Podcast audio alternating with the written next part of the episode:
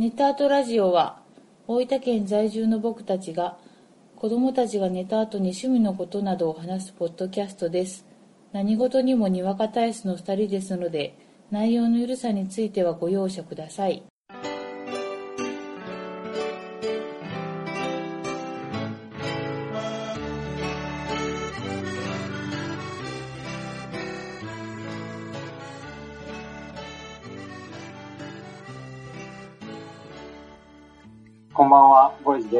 こんばんは、こです。第58回目です。よろしくお願いします。お願いします。早速ですが、はい、今回ははい、ゲストに来ていただいてます。はい。なんと、あの、あの、あの、長谷川鳥さんに来ていただいてます。ありがとうございます。長谷川さん、どうぞ。はい、どうも。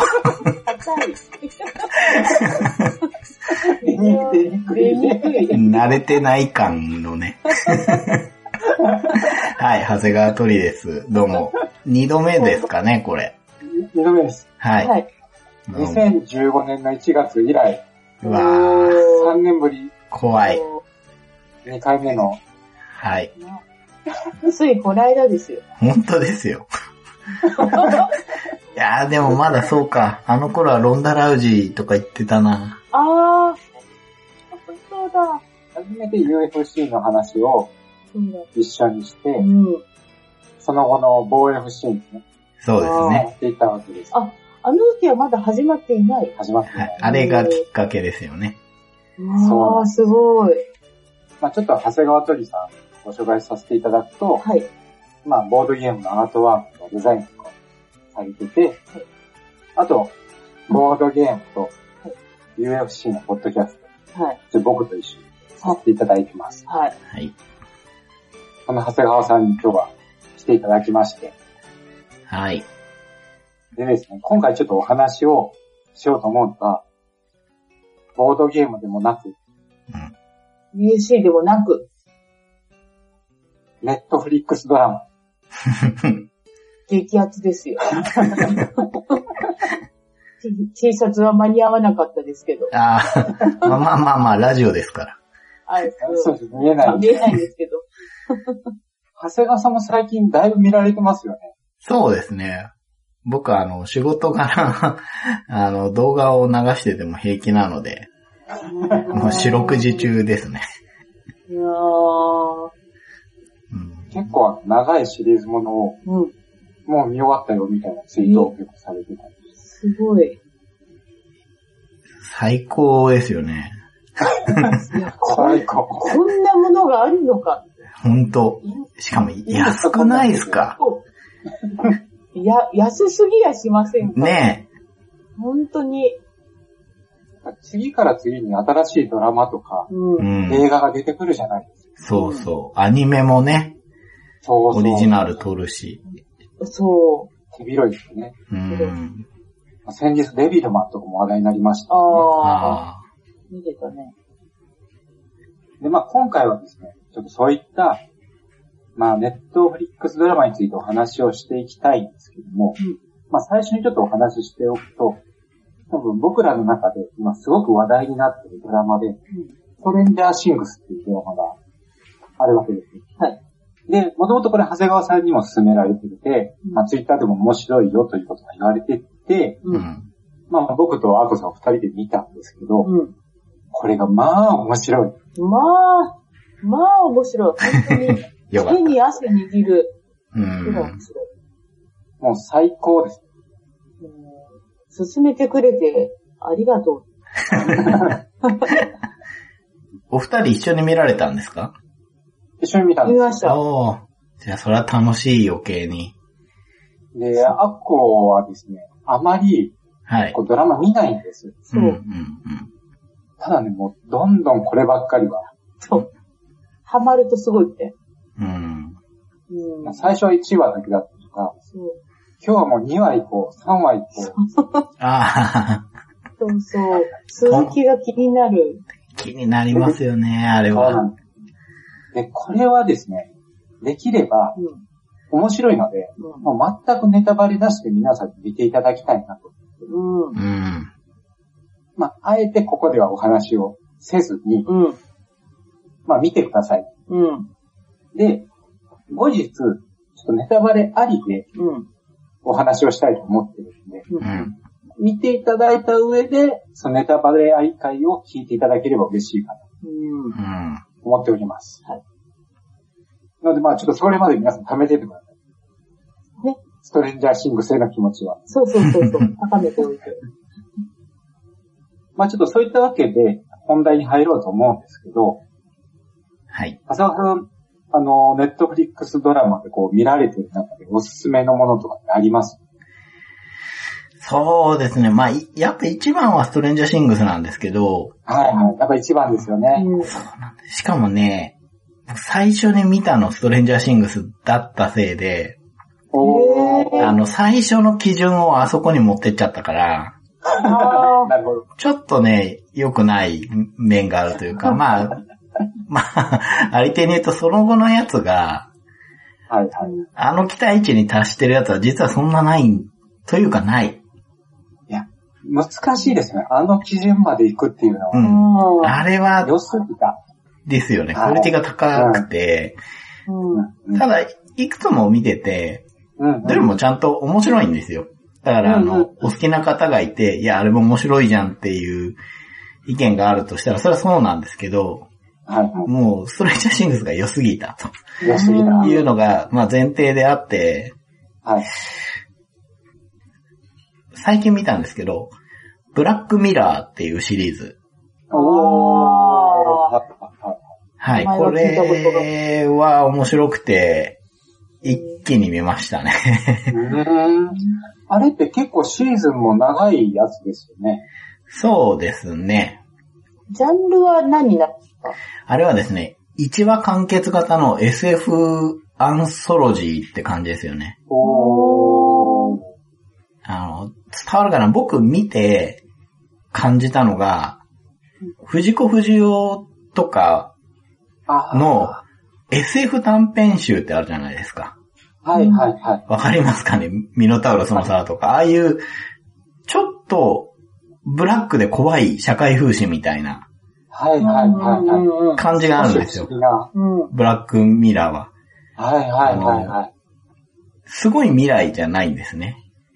ちょっと未来で、今想像できる、ちょっと先のガジェットが出てきて、はい一応それが軸になっていて、大体良くない話。あの、スカ。スカンと終わることはなくて、はいちょっとじめっとした感じで、だけど、その、iPhone 的なね、こう小綺麗なテクノロジーが軸に、話の軸にポンと据えてあって、あの、救われない終わり方をする話が多いっていう、そ、そこがミソ。はい。これが特徴かなと思いますね。ああ、なるほど。うん。ななんかこう、アンソロジーなので、はいはい。続きを見ていくっていう意味ではどうかなと思ったんですよ。うんうんうん。まあそうですよね。そう1話完結だと。その、わざと次に引っ張る最後の30秒とかが作れないわけだから、途中でやめちゃうかなと思いつつ。見たんです。ね。で、あの、ブラックミラーでよく言われてるのが、シーズン1の1話目があんまり良くないと。入り口がいまいち。っていう。評価を見てたんですよ。だけどみんな面白いから、もうちょっと頑張ってね、みたいな意見が多くて、はいはい。あ、そうなのかなと思いつつ見た1話が僕は好きなんですね。シーズン1のエピソード1が結構好きで、はい。で、これいけるかなと思って見てたんですけど、えーっと、シーズン4まであるのかな、今。うん、で、1シーズンが3話しかないんですね。ええなるほど、なるほど。はい。あの、シーズン3から増えるんですけど、あ、なんかね、もともと、英国の方のテレビシリーズかなんかで良かったからネットフリックに入ったみたいな経緯だったと思うんですけれども、はいはいはい。そのせいかなんか最初が少ないんですよ。うーん。で、あの、ネットフリックスって見てると、僕の設定だとこう、エンディングの途中でプって次の話に行くんですよ。行きます行きます。行きますよね。で、見てたら、すごい速さで、最初に戻ったから、はい。はい。あれ？これなんか、見た気がするけどな、と思って。なんかもしかしたら最初に見たエピソード1の、イフみたいな話が始まったのかなと思ってて、それもやりかねないなっていう感じ。バカ正直にずっと見てたんですけど、あの、いや、これ完全に見たわ、と思って。全部一緒だっで、ちゃんと見たら、あ、割と少ないんだなと思って。だから見やすいとは思います。なるほど。全部の話数で言ったら、ストレンジャーシングス、今比較に出しちゃいますけど、あれよりは少ないんじゃないかな。どっこいぐらいかな。そうか、そういうことですね。うん。どっこいぐらいかもしれないですね。まあでも、結構全然今から見ても追いつけるというか、まあそれ、そ そもそも、オムニバスなので、うん。だから、こっちで言ったら世にも奇妙な、ああ、なるほど。あみたいなもはいんですよね。はいあ ただあっちはほら、ちょっとほっこりする話を混ぜてくるじゃないですか。ーはいはい。ブラックミラーは大概救われないですからね。そこは人を選ぶとは思いなますけれどるほどな。はい。なるほど。うんしかもこう、未来と言いつつ、うん。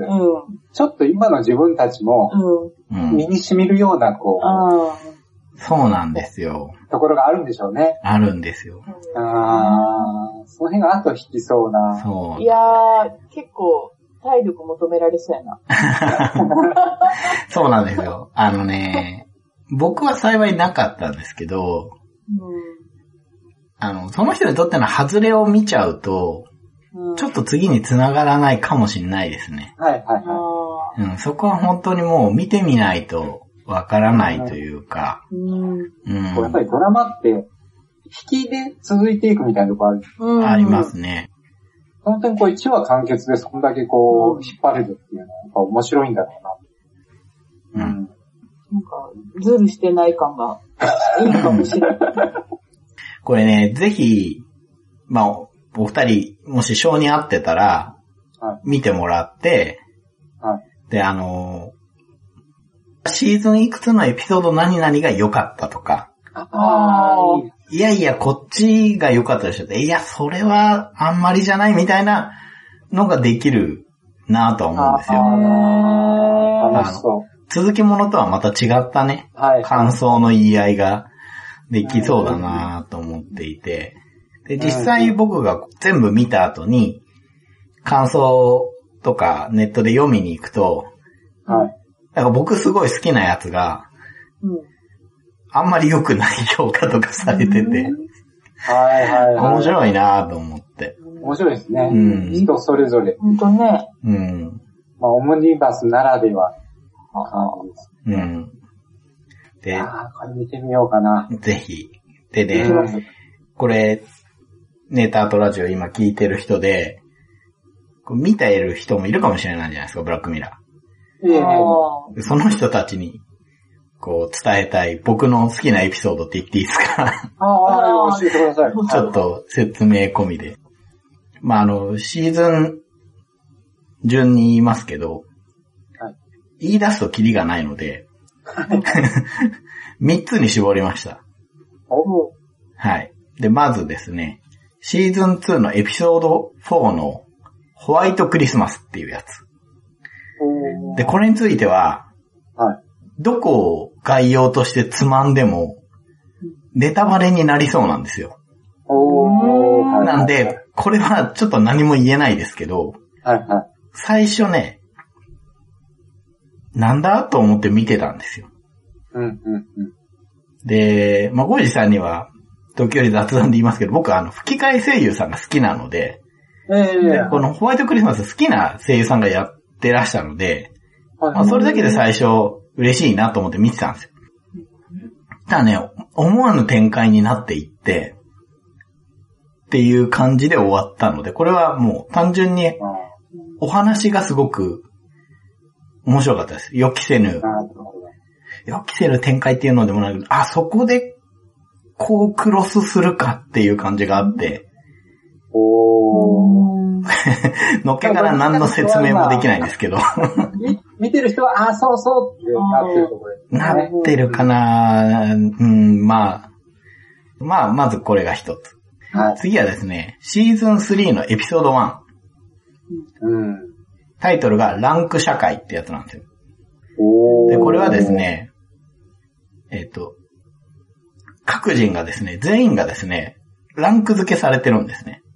はいはい。で、ここまでだと、よくある設定っぽいじゃなありいですか。ますよね。はいはい。で、これで面白いのは、可視化されてるんです、それが。ああ、目で見える。そう。視界に星5つまであるんですけど、あの人は2.8だとか、この人は4.6もあるすごいとかが見えるんですね。いやはいはい。で嫌。嫌でしょ？なおかつ、あの、スマホみたいなガジェットで。例えば、車椅子の方が横断歩道を渡るのに苦労してたら、押してくれたと。はいはい。で、いうことをした場合に、車椅子の方が、じゃああなたに星5つあげますと。それを見てた人が、あの人偉いな、じゃあ星4送ろうと。はい。いうようなことがするとですね、リアルタイムに上がるんですよ。うわーあれですね、アマゾンレビューみたいな感じ。そうです。まさにそうなんですよ。それがリアルタイムで可視化されてて、っていう社会の話なんですよ。はいはい。でそんな世界に生きてるとですね、あの、なんていうか、非常に上っ面な人たちがはいはいはい。出てくるわけですね。でうんう、ん社会構造もちょっとそのランクに縛られ始めていて。っていう話なんですけど、これが、ちょっとね、あの、シザーハンズの時のティム・バートンの映像っていうか、あの、こなんかセットっぽいんですよ、世界がなんう、か。はいはい。ちょっとおとぎ話感がそうそうそう。はいはうん。そこら辺も凝ってて、これ、すごく面白かったです。い。ええ面白いなこの話は最初に言言ってた、はい。ちょっと先の未来、うんうん。想像ちょっとできる、はい。なるほどねこ。うちょっとテイストが、なんかちょっと会話見える。ランク付けって前からあるテーマだけど、うん。その星っていうところが、うんうん。最近のあの、文化ですよあね。るよね。うんいいねとかさ。そうそうそうそうそう。そういうのを織り込んでる感じで。面、白そうですね。こう、なんこの嘘くささいいなと思ったんですよ。ああ、なるほど。これ面白いです。あうんうの、出てる役者さんもすごくいいですしね。うん。なるほど。シーズン3の第1話ですね。はい。で、あと。うん。これもシーズン3のエピソード6。シーズン3はエピソード6が最後になります。はい。と殺意の追憶っていうタイトルで、これはですね、SNS で、いわゆる炎上した人はい。が不審死をしていくんですね。うん。で、その謎を追っていく、研修の刑事と、ベテランの刑事、まあ、その、その他にも人が出てきますけど、の刑事ドラマなんですよ。はいはい。で、これは、これもちょっとこれ以上言えない。これは、うん、もう普通に面白かったですよ。なんだろう、全然語彙力がないですけど、映画見てるみたいな。僕は刑事物がサスペンス好きなんですけど、これはサスペンス色が強くて、はいはいはい。楽しかったですね。で、この、あのーブラックミラー特有の近未来デジタルガジェット、うん、そこら辺も面白かったですね。それを抜いても刑事ドラマとして僕はすごい好みでした。あーはいはい。うん。まあ結構お話ごとにいろんなタイプがある感じですよね。そうですよね。で、まあ、あの、最初に言ったホワイトクリスマスがうんうん。何も言えませんで、はいで最後に言った 殺人の強くもほぼ言えませんじゃないですか。そうなってくると、何を紹介してるんだっていうことで、まあ、まあ本当に他にもね、クロコダイルってタイトルってやつとか、あとね、なんかロボットが人をバリバリ殺しに来る世界の話。まあぶっちゃけターミネーターみたいな話なんですけど、うんうんうん。そのロボットがですね、ちっちゃい犬型ロボットなんですよ。かわいい。まあ可愛くはないんですけど、ひし形に足が生えたみたいなやつなんですけうど。こいつがね、デザイン的に好みだっていうのもあるんですけど、ちっちゃいくせに割と万能なんですよ。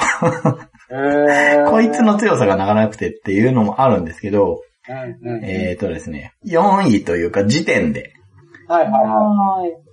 シーズン4の最後、エピソード6、ブラックミュージアム。い。はい。でこれはですね、えっと、犯罪に関連する品物を展示している博物館で、えそこの館長と、もう一人の主人公である女性がお話をするってだけなんですね。要はその館長が、このガジェットについて、こういういきさつがあるんだよっていう話を始めて、はい。その話がドラマとして始まるっていう、はいはい。オムニバスドラマの中にまたショートショートがいっぱい詰まってるみたいなえー。感じで、なんかこれって、80年代頃ってちょっとありませんでした？オカルト系のドラマではいはいこの手法って。うんうんうんうん。で、なんかそれがちょっと懐かしいんですけど、多分狙ってとやってるんだと思うんですけど、うんうんうん。あの、撮り方とかもその頃思わせるようなやり方をちょっとしていて、なるほど。で、この説明している館長がですね、どっかおかしい人なんですよ。っていう感じもあって、まあ最後に、まあお全部見ればね、よくある話っていう人もいるかもしれないんですけど、なんていうか、エンターテインメントとして作り方が懐かしい感じがして、ああ。そこも含めて僕はすごい面白いなぁと思う。うん。これもね、おすすめなんですよね。これに関しては、その、みいくつかそのショートなのでガジェットが出てくるんですけど、とある医師がですね、お医者さんが、患者が自分でどこどこが痛いですっていう言葉が曖昧だと。ど。はいはいはい。患者が自分で自分の容体をちゃんと伝えられないと。ああ、はいはい。なので、そうなると診察がしっかりできない。要は、間違えてしまうことがあるっていうことで、そこで作られたシステムが、患者になんかヘッドセットみたいなのをつけて、で、そのお医者さんが首に受信機を埋め込んじゃってるんですけど、それで痛みを完全にトレースすると。うわうわで、その結果、ーはいはい。あ、この痛みは中水炎ですと。っていうのを経験しつつ覚えていって、はいはい。あ、の、的確な判断を、診察を下していくっていうガジェットが出てきたりするんですね。で、まあ、えー、面白いな。その、話を聞いている女性が言うセリフなんだけど、その、まあ、こういうガジェットの話なんだっていうふうに言って、舞台がその現実に戻ってくると、だけどでしょって絶対言うんですよ。で要は、その、いいところまでしか館長は話さないんだけど、いや、ここに置いてあるってことは良くないことがその後起きたんでしょっていう。ああ、はいはいはいはい。うん。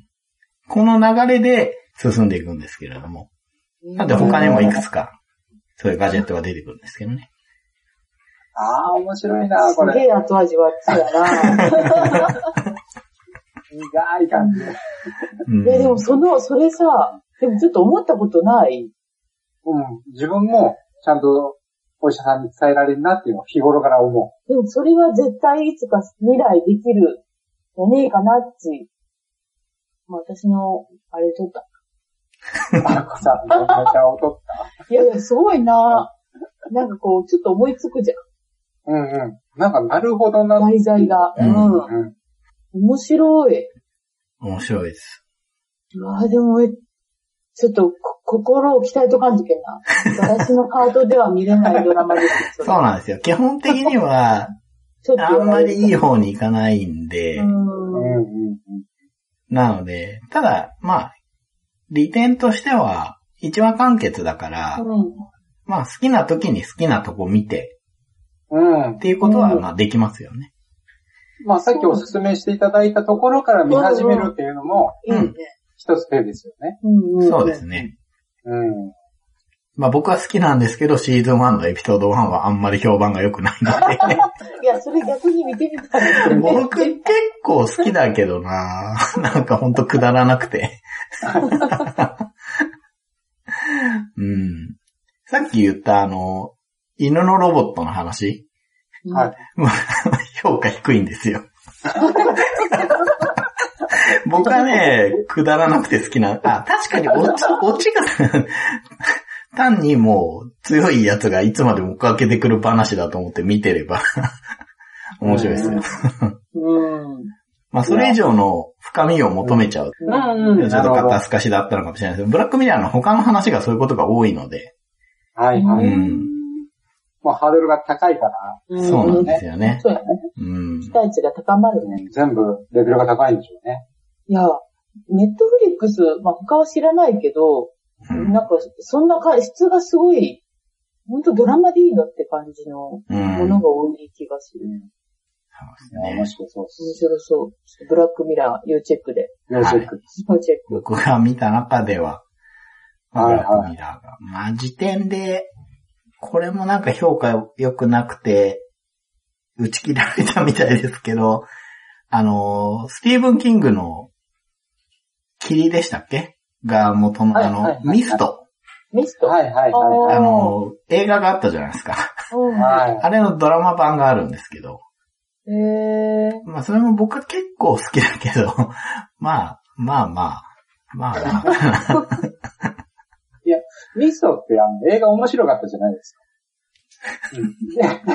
で、でこうドラマ見ようかなと思ったんですけど、やっぱこう打ち切られたっていうのを聞いて、どうしようかなっていうところがでも割と、表、一番最初ぐらいに出てこないミストって、出てくる。オリジナル作品で。あの、ネットフリックスのページを見たと。ページ見た時に出てくるけど、打ち切れた。あ、そうなん。うん。へえ。うん。結構容赦ないんやな。そうみたいですね。やっぱ、連続ドラマは。へえ。僕のおすすめは、まあ、ブラックミラーですね。はい。はい。ちょっと僕も一つはい。おすすめしていいですか？はい。どうぞ。僕はあの、結構ですね、お気に入り度としてはうん。かなり高いんですけど、うんマインドハンターあドラマ、うーん。ー。これはアッコさん見てないんですか？私見てません。あで、あの、セブンとかファイトクラブを撮ったデビント・フィンチャーがうん、制作に入ってて、うん。で、まあ実際本人も最初と最後の数話を監督してるへえ、すげえ。うん。お話なんですけど、うん。でどういう話かというと、あの、犯罪プロファイリングのうん。お話で、で、舞台が1972年。で、まあ、どういうことかというと、犯罪プロファイリングという手法がまだ生まれてない時代を舞台として、犯罪プロファイリングが生まれるまさにその時を描いてう。うんん。いるお話なんですよね。うん。で、あの、よくアメリカのドラマで、まあ犯罪もので、うん。犯罪プロファイリングを使って、うん。まあ事件をこう、1話で一つ二つ解決するタイプってあるじゃないですか。あるな。うん。ただ、このドラマ自体はその犯罪プロファイリング自体が存在してないんで、うん。そう簡単に事件が解決されないんですあうん、だし、何それみたいな、ちょっと目？周りも。よ。まあその犯罪プロファイリングをその主役たちが取り入れていこうとしてるんだけど、うん周りの人の理解はまだ全く得られない。あ。うん。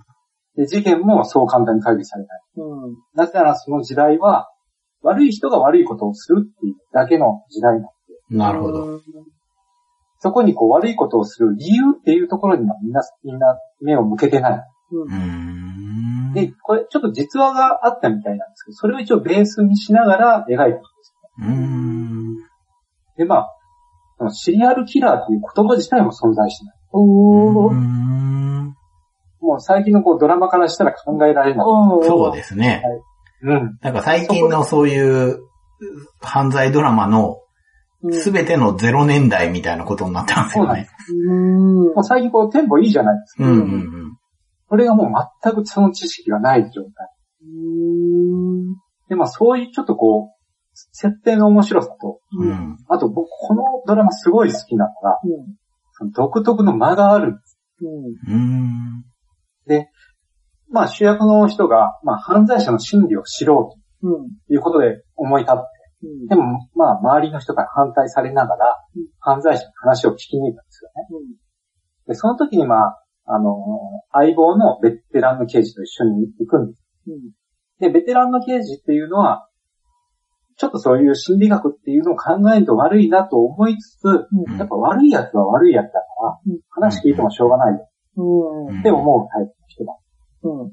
で、その二人が一緒に犯罪者の話を聞きに行って、書き終わったら、どうも何か犯罪者が犯罪を犯すまでの間に、ストーリーがあるっぽい。うん。うん。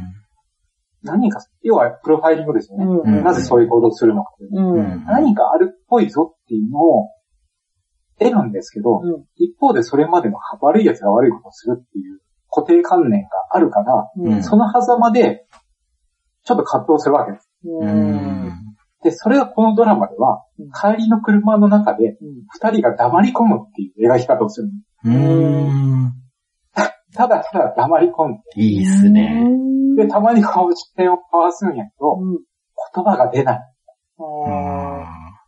そういうね、こう、独特の間があって、うんそれがこう全体的にすごくこう、いい味、ー出しててすごく好きなんですよね。うん。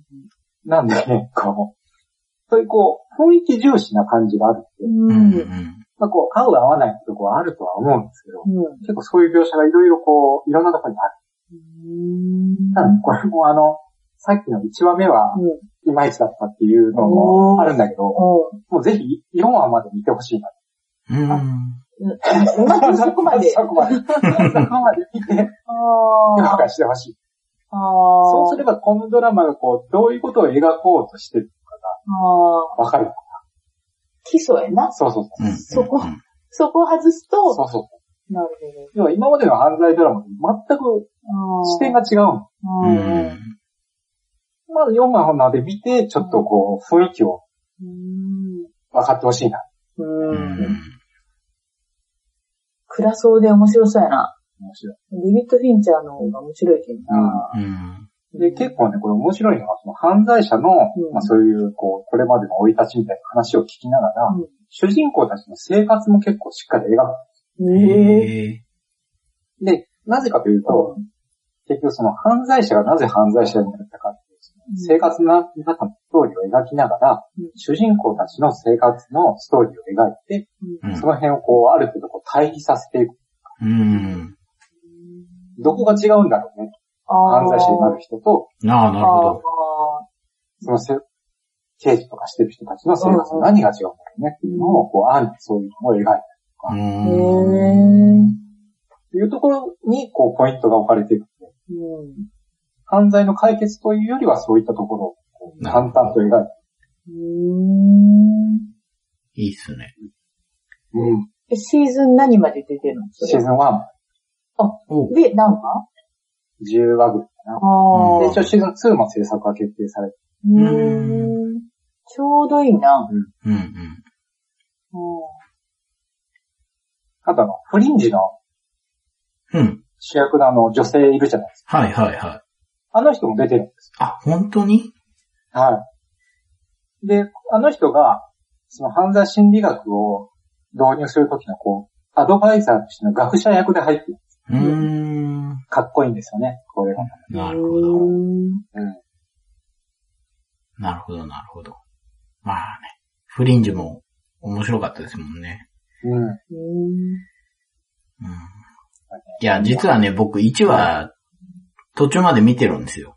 はいはいはいえそうなんだ。あの、つまんなくてやめたんではなくて、はいブラックミラーをそれこそ見ようと思って、間違えて見てたんです。名前が覚えらんなくて。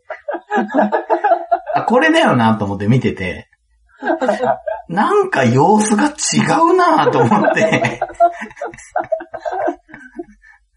で、あー、違うの見ちゃったと思ってたんですけど、確かに、ゴイさん言うように、うんデビッド・フィンチャーだって言われると、うん。すごく納得する映像っていうか、ま、間ですよね。うへん。ー。うん。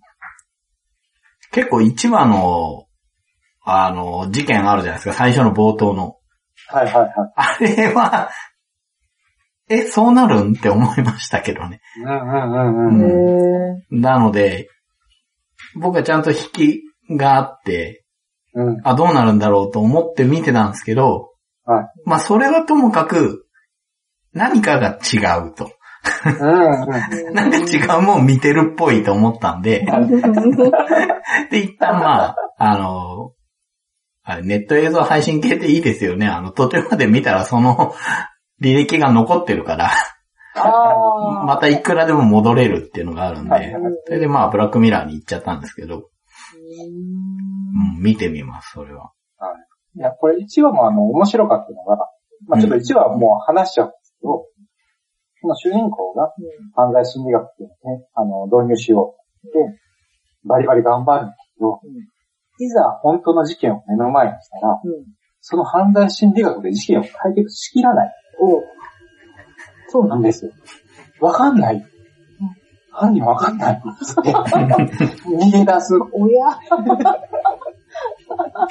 それがスタート。ああ、でもちょっと、ん人間らしいっちゃ変やけど、うんでもそうだよね。そう、そうやな。そう、そこ、うん。あそこで期待するのってすごいキレキレの主人公か、もしくは相棒がいて、はいはああ。なるほどなって思わせてくれるのが楽しいじゃないですか。い。うんうんうん。多分そっちを求めちゃうと、うん。何この頼りないやつってなっちゃうから。そうだと思います。で、これ主人公も、うん。あの、よくわかんないやつなんですよ。こう、すごく、さっき言われたみたいに、キレッキレじゃなくって、うんうん。なんかいつも上目遣いで、今一つ何考えてるかわかんない。うん。え？その人自身もちょっと闇があるみたいなそうそうそうそうそうああ。なんか抱えてるんだ。そういうところもあって。だから、ほんとこう、想像してるのと違うっていうのあは、全く新しいもあ。へ。ち。なみにあの主人公は、うん。アナと雪の女王のクリストフの声でした。おー。エスター・ポイサーの人。そうそうそう。そっち興味ある人も見てみる。ああ。この人か。それ合わないんじゃないかな。繋がらんな。間違った進め方は。絶対、そうか。重ならんわ。へえ。いや、僕もこれ、かなり好きですね。歌かっこいいやつ？うんうん。ああ。はちょっと喋ってます。はーじゃあですね、はい。まあ、ちょっとお話ままでしてきて、うんまあ、ネットフリックス、面白いなと。うんちょっとそう、ここで伝わったと思う。それ自体が面白いなっていうの。もっとね、こう、いろいろあるし、別にネットフリックオリジナルじゃなくても、うん。そうそうそう。いいのいっぱいありますよね。うんうん。でまだ、どんどんどんどん新しいのが、そう。うん。もう毎月ど新しいドラマがね、ああ。始まって、そう、あと、こういいなって思ったのが、こう、とりあえず、ホーム画面にすると、うん。その、まあ、そおすすめ、うん。みたいなのがバーって出てて、予告みたいなのがこう毎回流れる。うんうん。うん。あれが見たいなって、こう、ちょっと思ああ、はい他の、こう、そういう系は、な、ないけん。うんうち、に入ってるやつはそういう予告みたいなのが見れないから、ね。うん。すごいよっていう。あの、我が家では、うんネットフリックスで、うん。孤独のグルメが一番長い。一番長い ちょうどいい BGM にもなるうしん。、わかります。あれはもう最す高。ごいわかりますよ。決まったし。うん僕んとこだと、僕らベアベアーズっていうあアニメが、とりあえず、あの、再生しておくみたいな。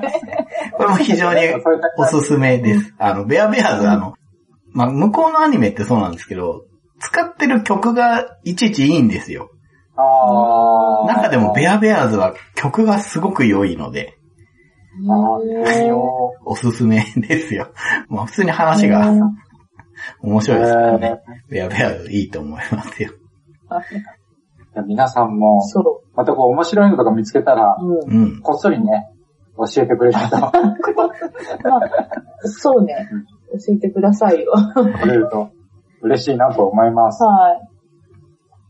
じゃあそういうことで、うん。あとあの、ストレンジャーシングス会は、うん。また後日します。はい。はい。ぜひそっちもね、見て聞いてもらえれば嬉しいと思います。はい。はい。じゃあ最後にあの、長谷川さんから何か告知とかってあります？告知ですか？僕から告知？いや、それ聞いてなかったな。びっくりしたな。告知、今年は UFC も日本に来なそうだしな。来なそうですよね。ねえ、ちょっとななまあ、あの、いや、いや、あの、ネットフリックスじゃ見れないけど、UFC も面白いんで見てくださいっていうのは。告知じゃないですけど、まあ、あの、まあね、ゴイさんと UFC と、あの、ボードゲームの、ボ FC っていうポッドキャストやってますけど、まあ、そっちもね、まあ、超気が向いたら聞いてくださいっていうことで、まあ、あとボードゲームの方なんですけど、あの、大体、ゲームマーケットになると何かしらゲームやってますんで、ボードゲーム好きな方はちょっと僕のツイッターとかチェックしてもらってそうですね。いただければ。モグワイさんのね、はい。ツイッターもチェックしてもらって。はい。はい。トリックテイキング多めでいきますんで。いいですか。はい。またちょっと楽しみにしてます。はい。はい。じゃあそういうことで、はいはい。今回はこの辺で終わはい。りたいと思います。はい。ありが。とうございました。ありがとうございました。